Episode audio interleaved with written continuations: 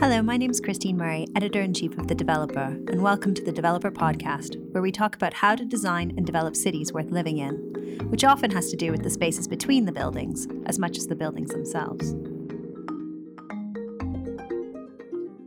So good morning, everybody. Welcome to Festival of Place Bite Size. My name is Christine Murray. I'm Editor-in-Chief of The Developer and the Director of the Festival of Place. This is my kitchen. And it's really my pleasure to have you guys in it this morning with me. We're a small independent company. We run a podcast and a website. We make a magazine, and we host the annual Festival of Place, which is taking place this year on the 13th of November. And our ambition is to bring people together to unpick what makes places worth living in and cities where people thrive. Our journalism, our podcast, events like this are free. But if you like what we do, then please support us on Patreon, which is patreon.com/thedeveloperuk. And if you support us on one of our tiers, then you'll get our really beautiful magazine, which we've just published and we're going to be sending out over the next couple of weeks. So Festival of Place Bite Size is a taster of our main event, the Festival of Place, which normally takes place in July, but this year is taking place in November. And Professor Nick Tyler, who's with us this morning, was actually one of our speakers last year, a really popular one. So we've recently reduced our ticket prices, so check that out. And that's at festivalofplace.co.uk. Our next bite-size event after this one, so mark it in your calendar, is in association with You and I Think in London 3.0, and that's with Kwame Kwe Arma in conversation with Patricia Brown, Director of Central, about his vision for the future of London. So most of you will know about Kwame. He's the director of the Young Vic, artistic director of the Young Vic Theatre, and an actor and journalist and broadcaster. And we're really interested to hear what he believes about the future of our cities. But this morning, we're going to be thinking about how we should shape our urban spaces going forward so that we can return to being social animals safely. So it's my pleasure to be hosting Professor Nick Tyler, Director of the UCL Centre for Transport Studies and Chadwick Professor of Engineering, for this talk on physical distancing and sociality in urban space. And Nick is going to speak for around 30 minutes, which will be followed by a Q&A session. So as they come to you, you can type your questions or vote someone else's questions up in the Q&A tab, which is at the bottom in your Zoom control bar. After the talk and the Q&A and throughout the session, we'll be sharing a link for a post-talk meetup, which will be in a separate Zoom meeting so we can all see each other's faces. And we'll be breaking into smaller groups for a bit of serendipitous chat for those of us who would like to network after the event. We also have a poll that will pop up at some point during the talk with a couple of questions, which we'd welcome you to answer. We'll share the results with you here just to kind of get the neurons firing this morning. So as I said, Nick was one of our most popular speakers at the festival last year, where he challenged the audience to design a bench that would encourage people to speak to each other. And his research investigates the ways in which people interact with their immediate environments, changing the very definition of engineering by working with neuroscientists, psychologists, architects, education, and data analysts to discover how people navigate in the urban environment. Nick's research sometimes looks into common functions, such as walking, in order to understand how we can better design our cities to make the environment more sympathetic to people's needs. And he's currently been telling me about some work he's doing with Transport for London on making us feel safer and breathe easier on London's buses. So I'm going to pass it over to you, Nick. I have to do a slight technical jiggle here, and then do say good morning. Okay, well, good morning, everybody. Is that working, Christine? I'm sorry, everyone can see and hear Nick, I think. Yeah, great. Okay, so, well, good morning, everybody. Thanks, Christine, for that introduction. Very happy to be here and to share some sort of thoughts that I've had around the kind of thing we've been doing for the last few years. But actually, COVID, as we'll see, COVID has made a big difference to that in the very, very immediate term. So I'm going to talk a little bit about where urban space and design has come from over the last 50, 60 years as a starter. So to do that, we need to sort of think about this concept of physical distancing. And that was originally conceived in the 1960s by an anthropologist called Edward Hall, who observed people in New York City and sort of saw that they were they kind of separated themselves between people according to different sorts of functions that they were doing. So whether they were chatting or moving about or whatever. And he recorded these, and he created this idea of proxemics, which is effectively what he called the science of proximity. But basically, it's about how people choose to locate themselves relative to each other when they're sort of kind of doing their daily stuff. And he divided these into sort of four concepts. One was the public distance, where you could sort of see what was going on in the public world. One was the social distance, where you started to begin to engage with people. The personal distance, where you would have conversations with people. And the intimate distance, that only very particular people would enter into that. And he set distances based on his observations in New York. And these are kind of displayed rather like this. So around about up to about 8, I mean, don't take the distances too literally, but around about up to 8 meters is what he would call the public distance. You can see things happening, but you might not be able to tell whether somebody is smiling or scowling, but you would just be beginning to be able to do that. On the other hand, the personal distance, for example, within between about 0.5 meter and maybe 1.25 meters, you are actually able to have a conversation. So we started to look at why those distances mattered.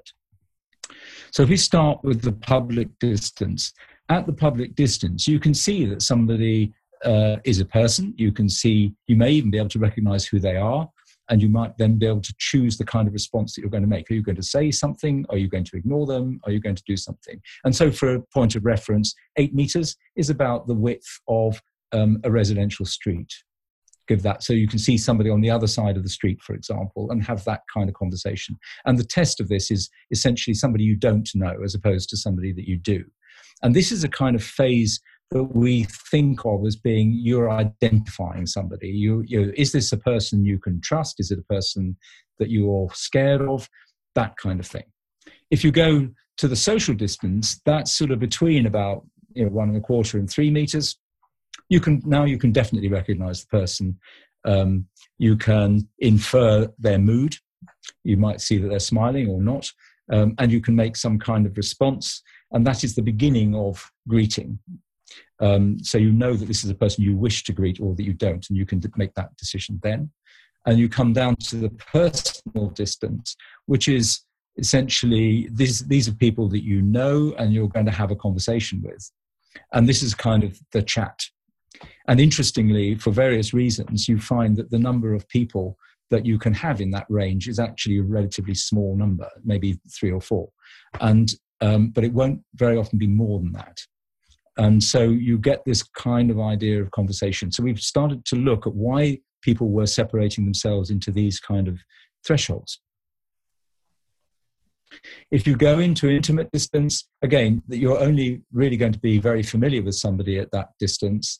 And generally speaking, we admit very few people into this distance. And if you don't invite somebody into that space, actually that's an act of aggression. And this is perhaps what we would call about embracing. And we need to sort of think about this. It's interesting that culturally, we often think certain cultures tend to be quite far apart and other cultures tend to be quite close together. But actually what we're looking at here is something that refers more to the initial greeting process. Some cultures will greet by bowing, others by shaking hands, others by hugging. There are very different distances being set up, but the actual conversation will be in the personal space. So there is a sort of kind of way in which these are a bit more flexible than we think. And proxemics, essentially, after Hall and other people in the United States and elsewhere, these have basically influenced urban design ever since. This is sort of kind of, and in particular, in the last 15, 20 years, where people have taken that much more on board as we've tried to create spaces for people. But the real issue about proxemics is something that Hall sort of assumed, but didn't really figure out, I think, was that actually the distances that people were choosing to do these activities actually are manifestations of their social desire, that it's socially good to have a conversation, and it's difficult to have that conversation at 3 meters. it's much easier to have it at 1.2 meters. So the distance, the physical distance people were choosing was actually to express a social space. And a major influence on that design and that principle of the social space has been Jan Gehl. And Jan Gehl is a Danish architect working out of Copenhagen, and over the several years has been really pushing the idea that we need to make cities that are good places for people to live, to meet, to enjoy, to thrive, and so on.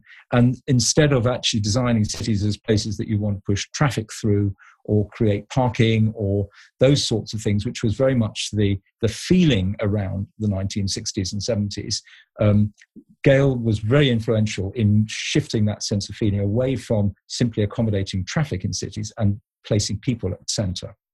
And he basically felt that you wanted to, or feels that you wanted to, design places that people want to linger in. So linger is a really cool word, because linger, a lot of languages don't really have words for linger, but linger means staying in a place longer than you intended.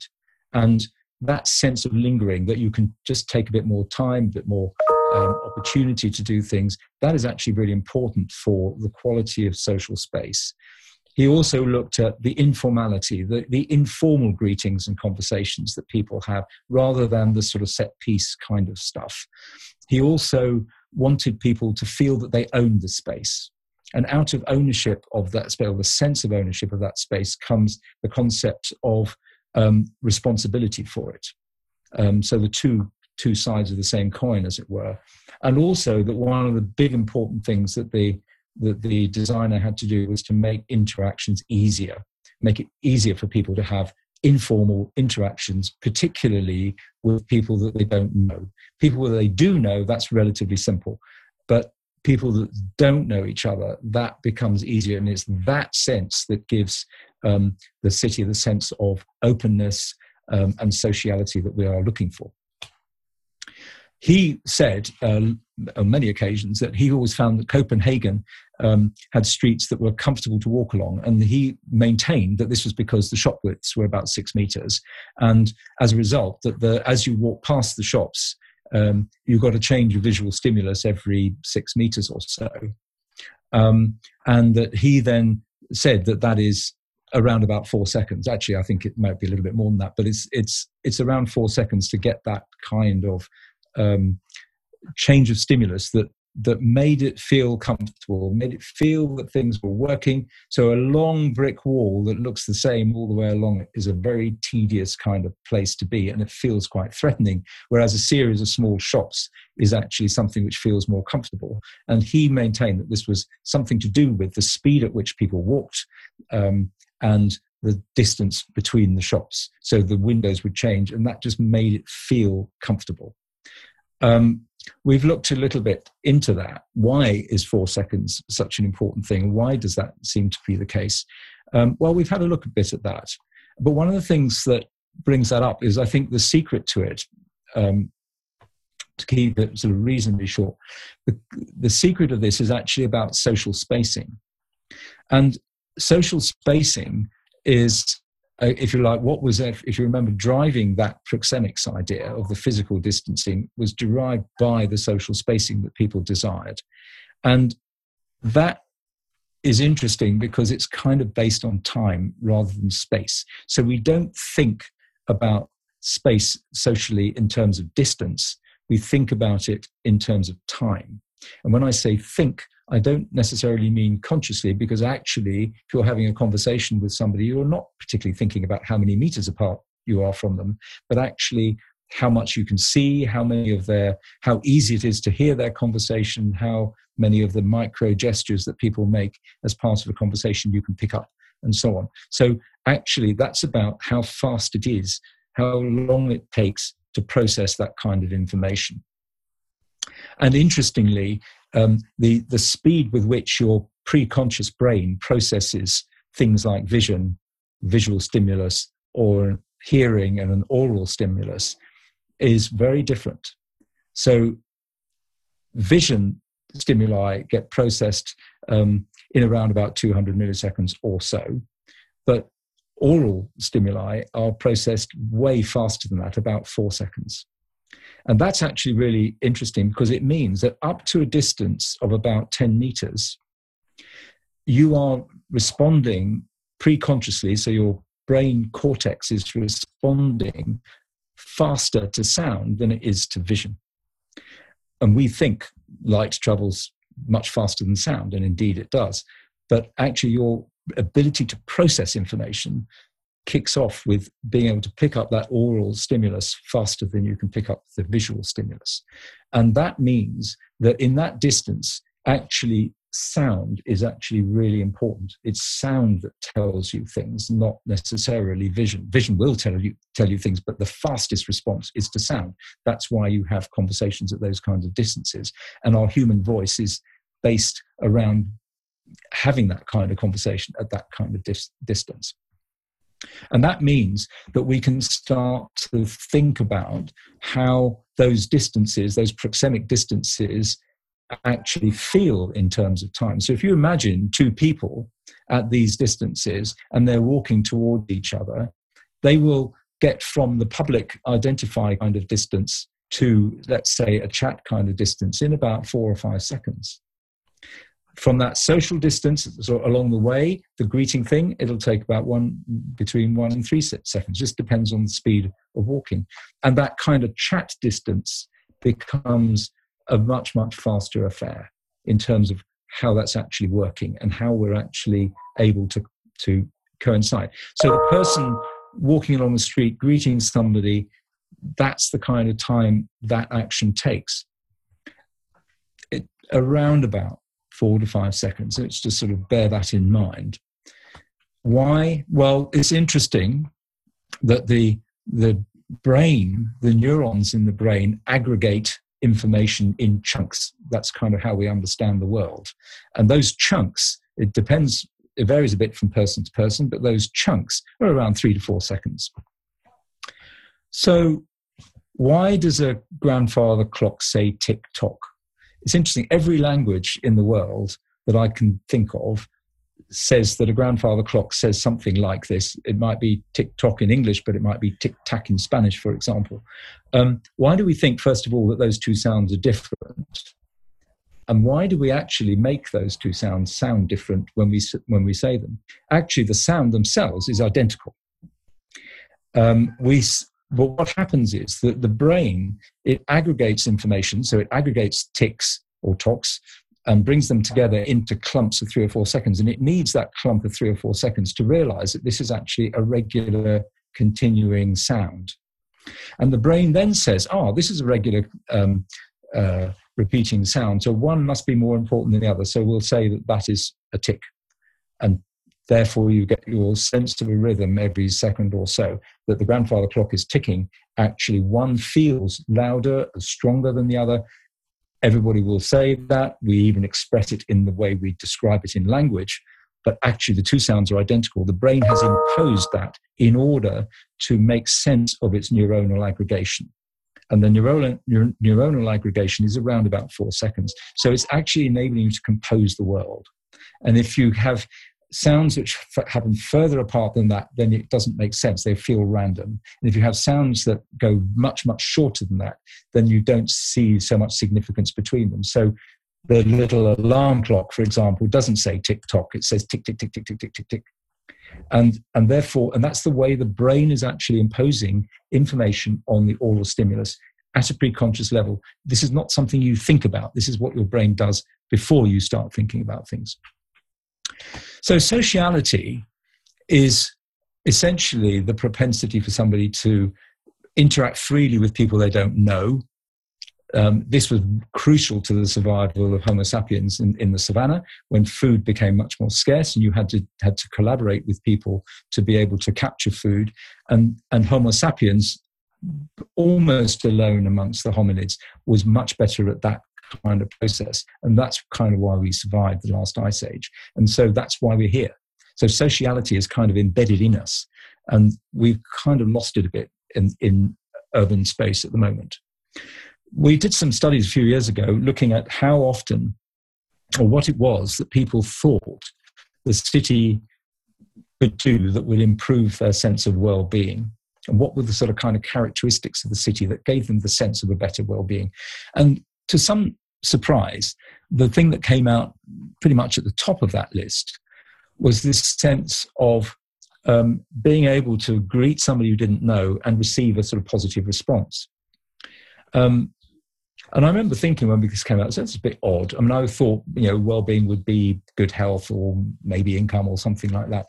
And then I recalled some work we did in Colombia a few years ago when we were looking at a city that had real issues about governance. And the government of the city had been taken over by drug traffickers, and they rule the world. And they had a supremely high homicide rate. In a year, they may have had maybe 15,000 homicides in a year. So it's a huge number of people dying. You didn't trust other people to say hello to because they might shoot you. And so in order to change that city from that state to a more reasonable state, the mayor realized that before you did anything else with urban design or anything else at all, you had to get the people to trust each other. You had to have that sense of sociality that enables people to feel that somebody coming on the street, you can make a judgment. And the more that judgment is that those people are friend rather than foe, the more sociable your city is going to be. And that is kind of what gave rise to this sort of idea of sociality. And remember that those distances are about just a few meters, 8-10 meters or whatever. So what has actually happened with COVID is sort of interesting, because COVID has kind of separated the question of the physical distancing that Hall observed and the social spacing that we are inherently looking for. And so, and the particular issue comes with the famous distance of 2 meters. So in the UK and some other countries, the expectation is that people will maintain a separation of about 2 meters. And that separation actually means that some things become more difficult. So at 2 meters distance, it's harder to speak. You can speak, but you have to raise your voice. And that you can only do at relatively short chunks. So phrases and sentences become shorter because you have to speak them louder. You may have to speak them more slowly. And so, although, you know, a typical line of Shakespeare, if there is such a thing, lasts somewhere between 3 and 4 seconds if you read it, if you had to proclaim it, it would last longer. And that means it's harder to aggregate, and harder to see what's going on. It's harder to see the facial micro gestures that may tell you something as basic as this is a far sound as opposed to a bar sound. Or it might be those micro signals that tell you that you are kind of agreeing or not agreeing, that this is a received idea or a not received idea. That sense when somebody isn't quite engaging with what you're saying is because those micro features are not giving you the signal that they are. And that is something which becomes very important in conversation. Hence, the distance becomes important. And we've looked at this a number of times in a number of experiments. I'm going to talk a little bit about those in a minute. But one of the key things that happens is if it's harder to talk and it's harder to receive information from somebody else in that informal way, then we are losing sociality. And that is a serious business for a city. So what did people do when they were separated by 2 meters? Well, they need the sociality because it's kind of in our genes. And so they did other things. So Italians sang from balconies. Of course, singing projects the voice much more than speaking. But they were singing from balconies because that was a kind of communal expression of sociality. The clapping, even in the UK, we were clapping at one time, at least, we were clapping for the NHS. But actually, that was another, it wasn't really about clapping for the NHS, it was actually about a communal act, which where people were coming together. And as people felt more uncomfortable with that idea, so it kind of dribbled away. And that's an expression of that desire for sociality that would normally be expressed by being able to have these informal conversations with people, actually not being possible because of the distancing. So there is a great pressure to revert to social spacing, because that's kind of where we're made. And that's one of the reasons why, in many cases, it's proving difficult to maintain the sense of lockdown, the sense of social, of this physical distance requirement in the street.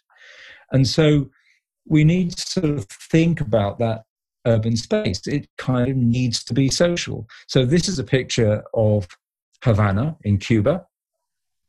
And in Havana, they couldn't buy concrete to make bollards because of the sanctions. And so when they wanted to pedestrianize the city centre, they looked around for things to sort of stop traffic from going into the city centre. And they couldn't have concrete bollards, which is probably what we would do. They found loads of 18th century British bronze naval cannons. And those cannons, when you put a cannon nose down into the ground, rigidly and far enough so it's rigid to prevent traffic from coming in, it turns out to be a great space for people to lean on. And you'll see guys in the middle of that picture leaning on this cannon. And what happens around that, so that parks them around the cannon, and what you actually see there are groups of people having conversations, chats, and things like that, twos and threes and fours, doing that. So that cannon, which is marking out a boundary, has become a social space.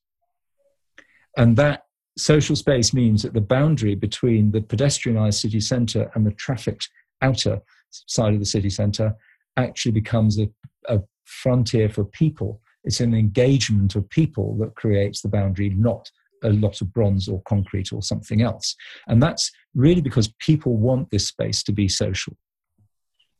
What we don't want it to be necessarily is intimate. So the peak hour on the tube system is always very difficult. This is a picture of an experiment in my laboratory where we're helping London Underground with designing the new tube for London.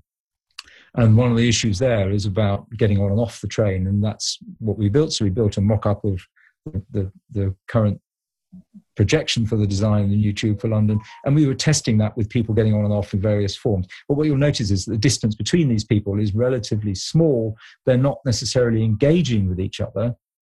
They're just simply just trying to get out of the train as fast as possible or into it as quickly as possible. And actually, this is not a particularly pleasant space. Very few people would see the peak hour tube system as a pleasant space. And that is because it's too crowded, too pressured. The time thing is, we've got to get to work. There are all of these kind of pressures on us. So how do we design this space to be able to be a social space, but not that either intimate or aggressive space that we tend to find? And that means we have to change our principles a bit. How do we design from the personal out instead of thinking, I need to design this square, or I need to design this street, and then think about what the people can do in it? Maybe we should design from the people in. So how do we design for people to linger, to chat and enjoy? Interestingly, during COVID, a number of places around the world have taken the opportunity to increase the space for pedestrians and decrease it for traffic. And that's one of the reasons for doing that, is because actually people needed that for the physical distancing reason, but actually it's better. And the interesting thing will be, can we actually maintain that in the future world as the pandemic recedes but COVID remains? Can we design, in other words, for sociality? So how do we design sociality with something like street furniture? That's one of the things that we have at our disposal. Now, here's a range of pictures from our laboratory talking about different kinds of things that we can deal with, because we can create different environments in that laboratory and test people in them. So trains, stations, can we make shared space actually shareable? How do we instrument people to find out what's going on in their brain, in their body, while they are interacting with others and with stimuli from the environment? Can we think about making the footway healthier? What happens if it's a little bit softer, nearer to grass in substance, rather than concrete, which is hard and unpleasant and we're not evolved for? What about hearing and the ability to hear, and how important that is? So by helping people to hear better in restaurants, we can start to make restaurants more accessible for people with hearing impairments by figuring out how do we manage the noise in a restaurant so that people can actually hear better. How do we remember where things are in space and where we put them back? Big issue there for how the brain sees things like routes. What do we do about designing that furniture like bus stops? Take something really prosaic and boring about a bus stop. Maybe there's interesting things you can do with that. The one on the right of those ones on the bottom row, that one's about making a musical bus stop. The bench on there plays a tune if you sit on it. If somebody else comes to sit on it, they'll play another part of the tune. So by coordinating sitting on it, you can start to create more of a melody. And therefore, people began to do that. We had people on that bus stop for 4.5 hours enjoying that interaction with people they didn't know. Participation, very important. How do we understand what people see as sociality for them means thinking differently about how we gain information from them. All of this is stuff, behind all of these things is massive science. And how we actually create that, we can put that into an environment. This is a render of the new laboratory we're building now called PEARL, Person Environment Activity Research Laboratory, where we can study all this together, create environments, change the lighting, change the noise, change the smell. How do we actually then measure what people are doing and ask them and how do they feel and all these kinds of things so that we can understand what sociality is? Benches. Benches are really cool. Why do we have straight benches? Because nobody really likes a straight bench. A curved bench is actually much more human because it means that you can actually, if you sit on the inside of it, you can face a bit nearer to being facing towards people. If you sit on the outside, you'll be facing away. How curved is the curve? Does the curve have to be? It can't be too curved because that becomes too threatening, but it can be slightly curved. And that's because we can start to go back into these social distances and getting the social distances right so that we can actually see a group more easily in a curved bench than we can on a straight bench. And if you don't believe me, here we are. On the left, Nicosia, curved benches, people are able to engage in a conversation on the inside. They can do their emails on the outside. The bench in Copenhagen is a straight bench, people trying to have a conversation. But you can see what they're trying to do, what they're having to do to have that conversation is actually to curve around. But it's actually very uncomfortable to curve around on a straight bench. If the bench was curved about that much, it would be a much easier and simpler thing to do. What is COVID doing to the urban space? Well, I showed you the thing about people gathering in it. It's saying that social distances driven by the neurophysical psychological activity, not by just our conscious desire. What the proxemics, although proxemics suggests that physical is the same as social, actually COVID has shown that they're not. That's just happenstance. And how we actually maintain that essential sociality when the physical distance that we're required to be in makes it difficult. That applies to spaces inside as well as outside, so educational environments, university laboratories or classrooms, performance venues. We're doing some very interesting work with places with performance venues who wonder what an audience is going to be like. Hospital outpatients departments, how do you deal with crowded places like that? Stations, airports. Buses, the design of buses, trains, taxis, aircraft, these places where public come together but in a confined space. What about public meetings? And what does that then lead into in terms of the democratic spaces and processes? How is the House of Parliament working at the moment? And how is that actually dealing with issues around social spacing and democracy? Interesting question. And then what do we learn from all this? Well, we've got a huge number of challenges to create that urban space that people feel is safe for them, both from each other, but also in light of COVID. How do we actually create that social distancing, social cohesion with physical distancing? How do we actually change the science and the thinking and the processing of all of that knowledge and thoughts into something which encourages sociality? And we think that the laboratory that we're building here actually is maybe unique in the sense of being the place where we can actually do that research at scale. We can build a station in there, we can build a street in there and see how people respond to differences in that design. When's that going to happen? Well, we're building it, this is this morning. We're building that, it'll be open next year for people to come in, experience, try out, explore, do the science and have fun. Thank you very much.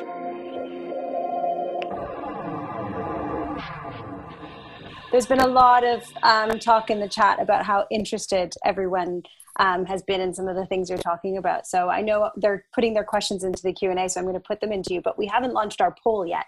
So I'm going to launch that now. but I think it'd be worth saying a bit about the questions that we're asking. So one of them is around the office, and you were quite interested in how people wanted to work going forward. Do you want to talk a little bit about home working through COVID and the office itself? Yeah, I mean, it's a very interesting thing. We've been trying to get spread out the peak hour for 40 or 50 years because the peak hour is so awful. And that's never really quite worked to get people to start work at different times, because employers in particular require them to be in work for certain times. What I think has happened in COVID, though, is employers have learned that actually, you know, people who you would not normally think of as being able to work, do their job from home, actually have been doing their job from home. And therefore, maybe that's opened up the idea of how do we actually space out the office day? Do we do some of the day at home and some of the day in the office where we need to meet people? Or do we spend a couple of days in the week at home and a few days in the week where meeting people in the office? How do people feel about that kind of choice that there's, for many, been the first time they've experienced that kind of thing during the lockdown?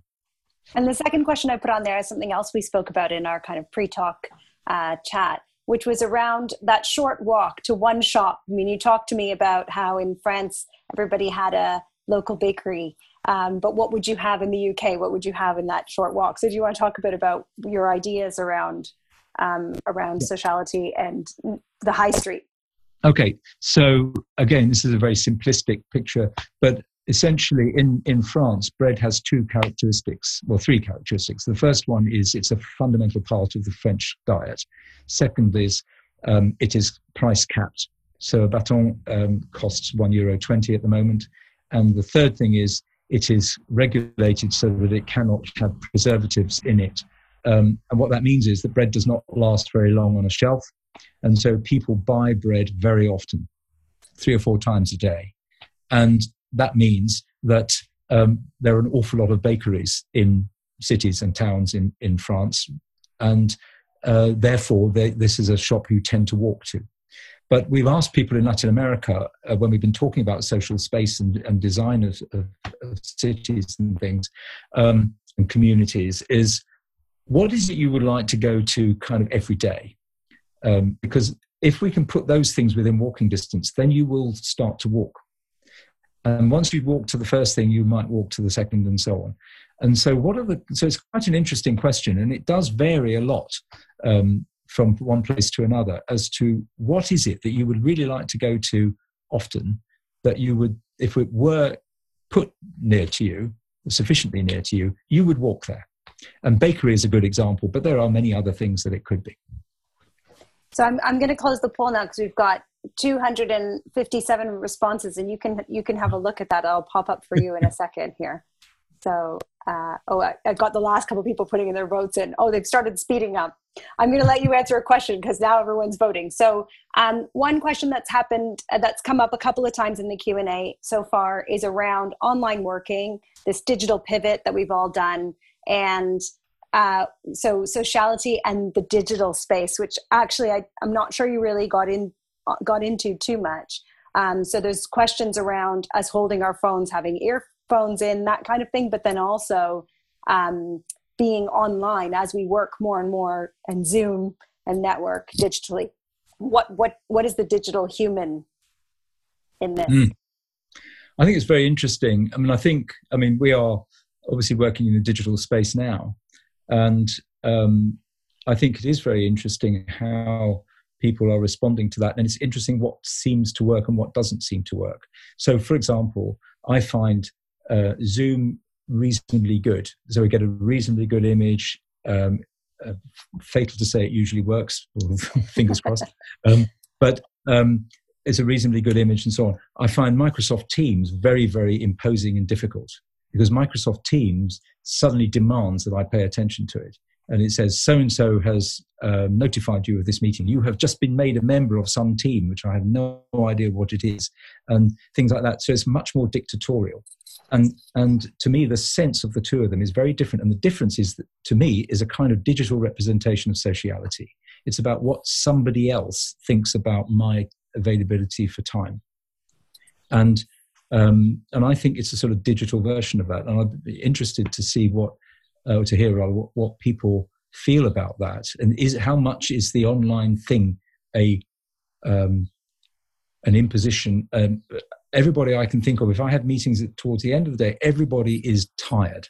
They all say it's exhausting having all these meetings on screen. Why? Well, we have to work much harder. Your eyes aren't used to keeping into this very narrow focal screen of a few centimeters by a few centimeters. They're used to looking in a 220 degree circle. And I think, and we're used to looking in three dimensions and not two, and all of these kinds of things, which makes it much, much more tiring to process the information that's coming off the screen. So I think it's more tiring. And if it's not organized properly, if the etiquette isn't quite right, it can be very, very imposing because it happens to you. You don't really get the sense that you are doing anything for it or to it. So this idea of being able to choose your social behavior is really important. I'm sharing the poll results here. Mm. So that second question was in an office several times a week and working from home part-time, in an office once per week and working from home have come out really ahead of any other choice. So this idea that we do want to come together, but not every day. Mm. It's very interesting. Some friends of mine did an experiment in the States with actually a sort of precursor of Zoom. I won't go into all the technological reasons why, but they set up a screen essentially over the water cooler. And so when you went to the water cooler and had your water cooler chat, which is very popular over there, actually you could be on the screen would be somebody in California. And so you could have your water cooler chat with somebody in California. The sort of really informality, did you see so-and-so on the television last night? All that sort of stuff. The thing that made it more complex was that New York and California are in different time zones. So there's no one at the water cooler. So only at certain times of day. And so that was a bit of an interesting thing. And we are actually looking at using this kind of technology for doing simultaneous performance in different places at the same time, where we can actually take advantage of that in dramatic and artistic form, that somebody at the same time is in the morning as somebody else in the evening. And how do we add that into a play and have that interaction going on at the same time? We're doing that with some colleagues in France. Well, if you have a look at the shop one, I don't know if you've scrolled up and you've had a chance to have a look, but overwhelmingly people would like an independent food shop or an off license within a small walking distance. Yep. Bakery is not as important as a cafe. Yep.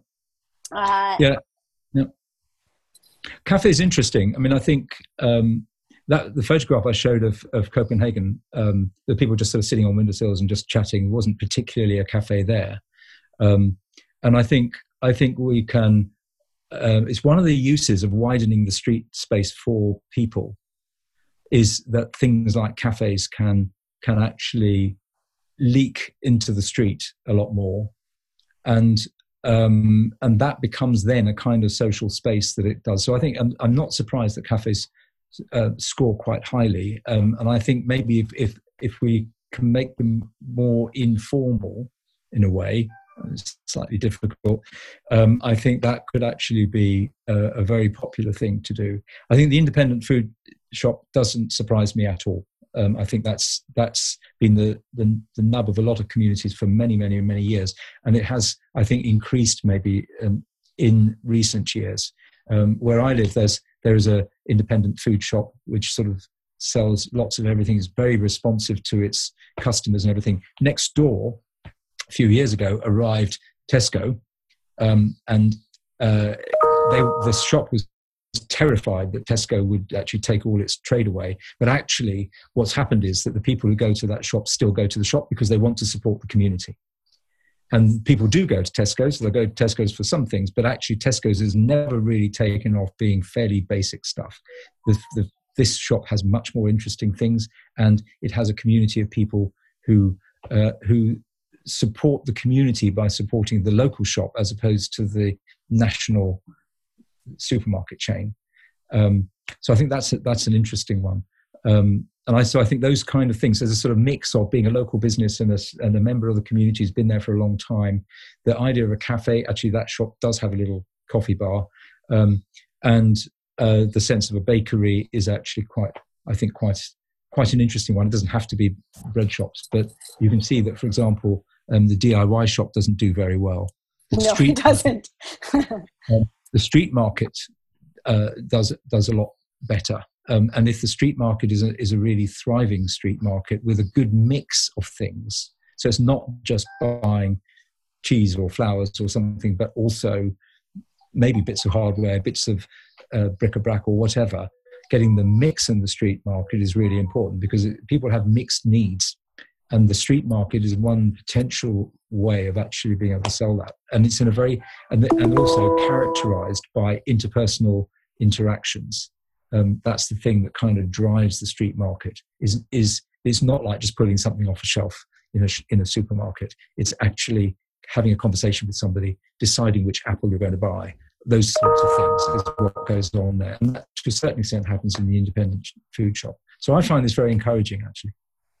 So we've got a real challenge here because there's a lot of really good questions. I'm going to pick off the really easy one. How many people responded to the poll? I stopped the poll at 285 respondents, but there were 340, 350 people here at peak time.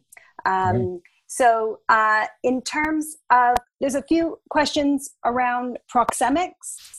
So I'm going to try to group those for you. One is there a difference between how young people and older people, I guess it says here, a difference in brain processing or observed differences in proxemics depending on the age group?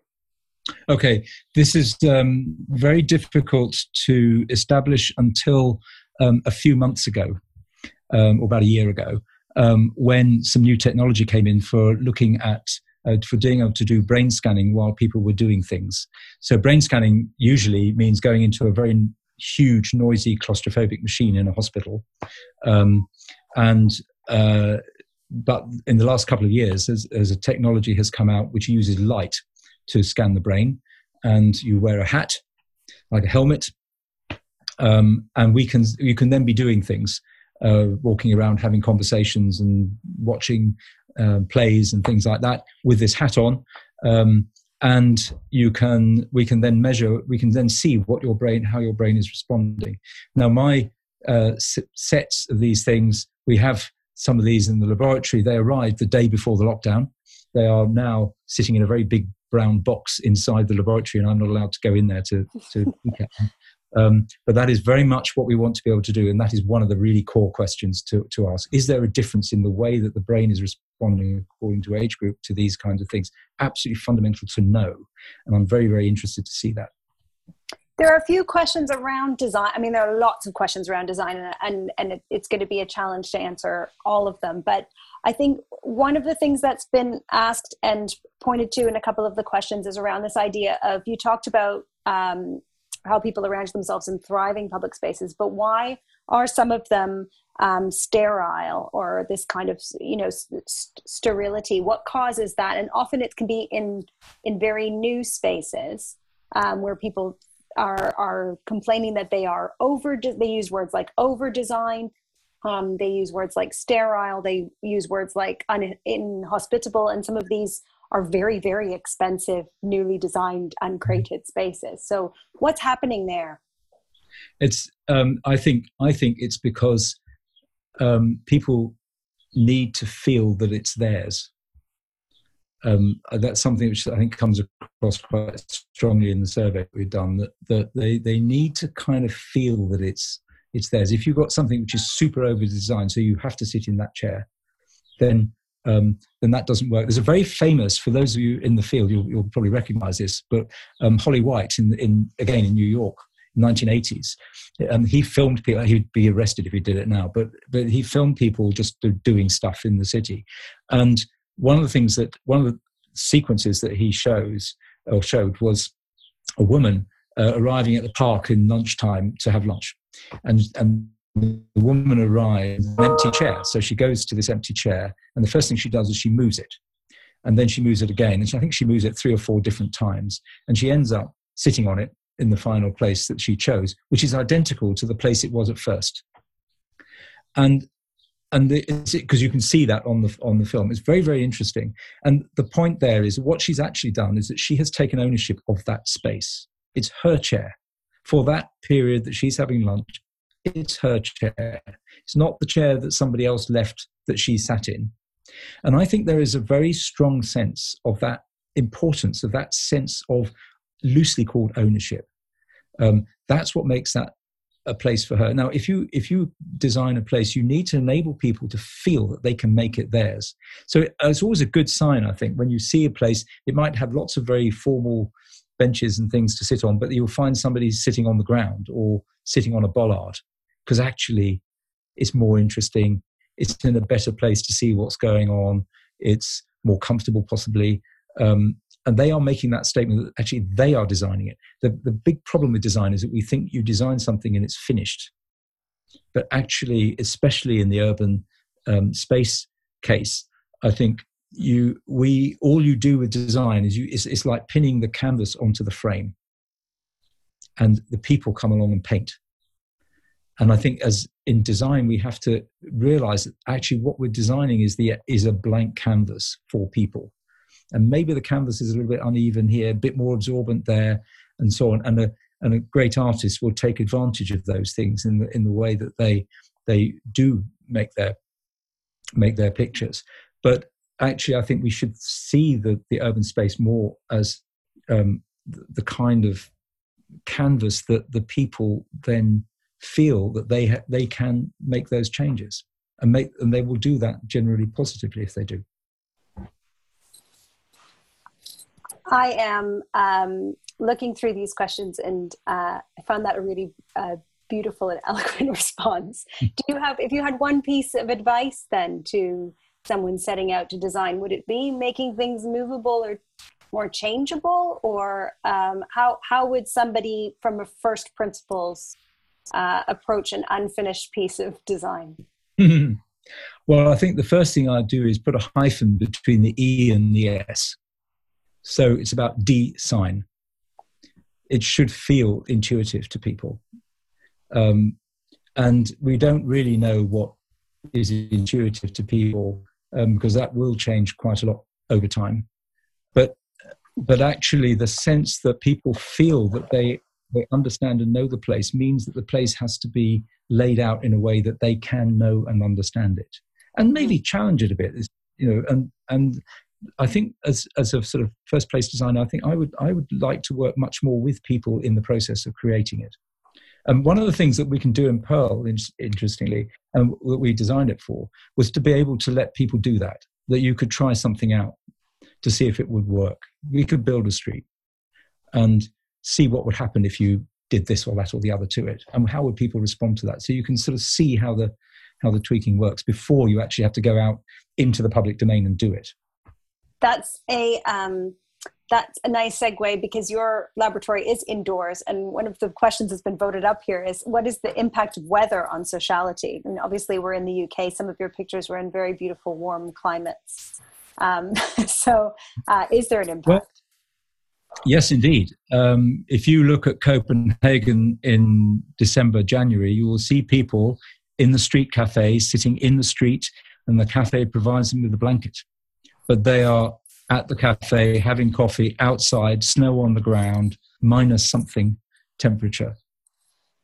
So yes and no. So I think if you get the sociality right, we're pretty good at climate as a species. Yeah, so it's about humans naturally wanting to do this. There's a question here about the pandemic has made us, you know, realize that we really value our outdoor spaces. We're also, there's somebody's questioning whether we're going to know what to do with them. Are we going to forget? How quickly do humans change? But then also, what lessons can we learn from what's just happened, and what should we ensure that we don't forget as we go back to normality? If we go back to it. I think there's a massive amount we can learn from this. I think it has shown people that, I mean, they may not use this kind of language, but I think it's shown people that sociality is actually fundamental. And I think if we can actually retain that sense of sociality, then I think things will be different. We've been talking, I mean, some of the things with transport, some of the discussions with Transport for London around, you know, how many people are going to be on a bus And, you know, and they had this concept that you have a bus. We designed this bus for 90 people. Therefore, we have to have 90 people on it. Well, actually, do you? You don't for most of the time. And maybe we should make these kinds of spaces actually better for that kind of experience where, if you wish to, and having the choice is crucially important, we could be more social in the sense of being able to have those informal interactions, which may be no more than a wave and a greet and nothing more, or they may be a chat or a conversation. But that is a matter of choice and flexibility. Right now, a peak hour bus, you wouldn't be able to do that. And maybe we should be thinking about, can we actually use the public transport system as the driver for change in increasing sociality? Because to me, that's a big challenge to do it on public transport. To be social, because you're too intimate.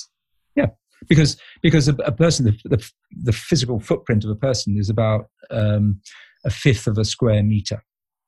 And actually, if you London Underground at its peak has about 4.5 people per square meter, which is about a fifth of a square meter per person, and that is a bit scary, right? It means you're kind of pressed up. But if you go to Beijing, it's 8 people per square meter. You're not going to be terribly. You're right inside that intimate space. And if you look at people in those situations, they contort their bodies so much, partly physically to fit in that space, but also to avoid the intimacy of having face-to-face interaction. And they will do almost anything, whether it's a phone or a book or contorting their neck or whatever it is, not to have that, because it's forcing people into that aggressive side of that intimate space.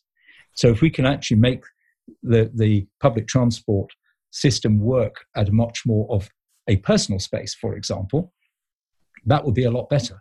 And we know also it works more efficiently, because if you have 2 people per square meter, actually the boarding and the lighting is sufficiently fast that you can actually run, you reduce the amount of time that a train is at a station, for example, and that means that you can have more trains in the station. So it doesn't mean giving up on fares, which is why people presumably don't like this idea very much. This is, of course, Transport for London's big problem. It's costing them 50 million a week not to take fares. And that is a serious issue. I think we can actually make the thing much, much more effective by actually not cramming it full of people. It will work much better without cramming it full of people. Therefore, you can design your system to accommodate that. Now, that is much easier with buses than it is with trains because of the signalling and things. So actually, I think there is a real opportunity here to redesign buses on the basis of sociality, and that is indeed the kind of thing that we're talking with TfL about. So we just have 2 minutes left before we're going to go to kind of breakout, and I want to get in a couple more questions. So one is, can you tell me what antisocial behavior is? And why does it happen, or do we perceive it to happen? I think it's where people lose that sense of ownership, so they're trying to establish it. So where they feel that the space is not theirs, therefore to make it theirs, they have to do something that confronts that. And therefore that turns into antisocial behavior. Now, antisocial is probably something about, I'm not the sociologist here, but I think it's something, who decides what is social behavior is a collective kind of grouping. So in some places, some kind of behavior would be deemed to be totally acceptable, which would be deemed to be antisocial somewhere else. So it's a little bit, it depends a bit about what the community is. I would suggest that if we improved sociality, you would reduce the amount of antisocial behavior, because the range of behaviors would be much better understood. And therefore people could feel that they could do their own thing in a way that was not actually interfering with the sort of social mores of the time. So I'm going to the quick fire round. What is democratic space? I meant by democratic space the kind of space in which you do things like vote, where you make theoretically democratic decisions. House of Commons is a democratic space. But that's what I mean by that kind of thing. And but you know, Churchill very famously said, we form our spaces, and then our spaces we shape our spaces, and our spaces shape us.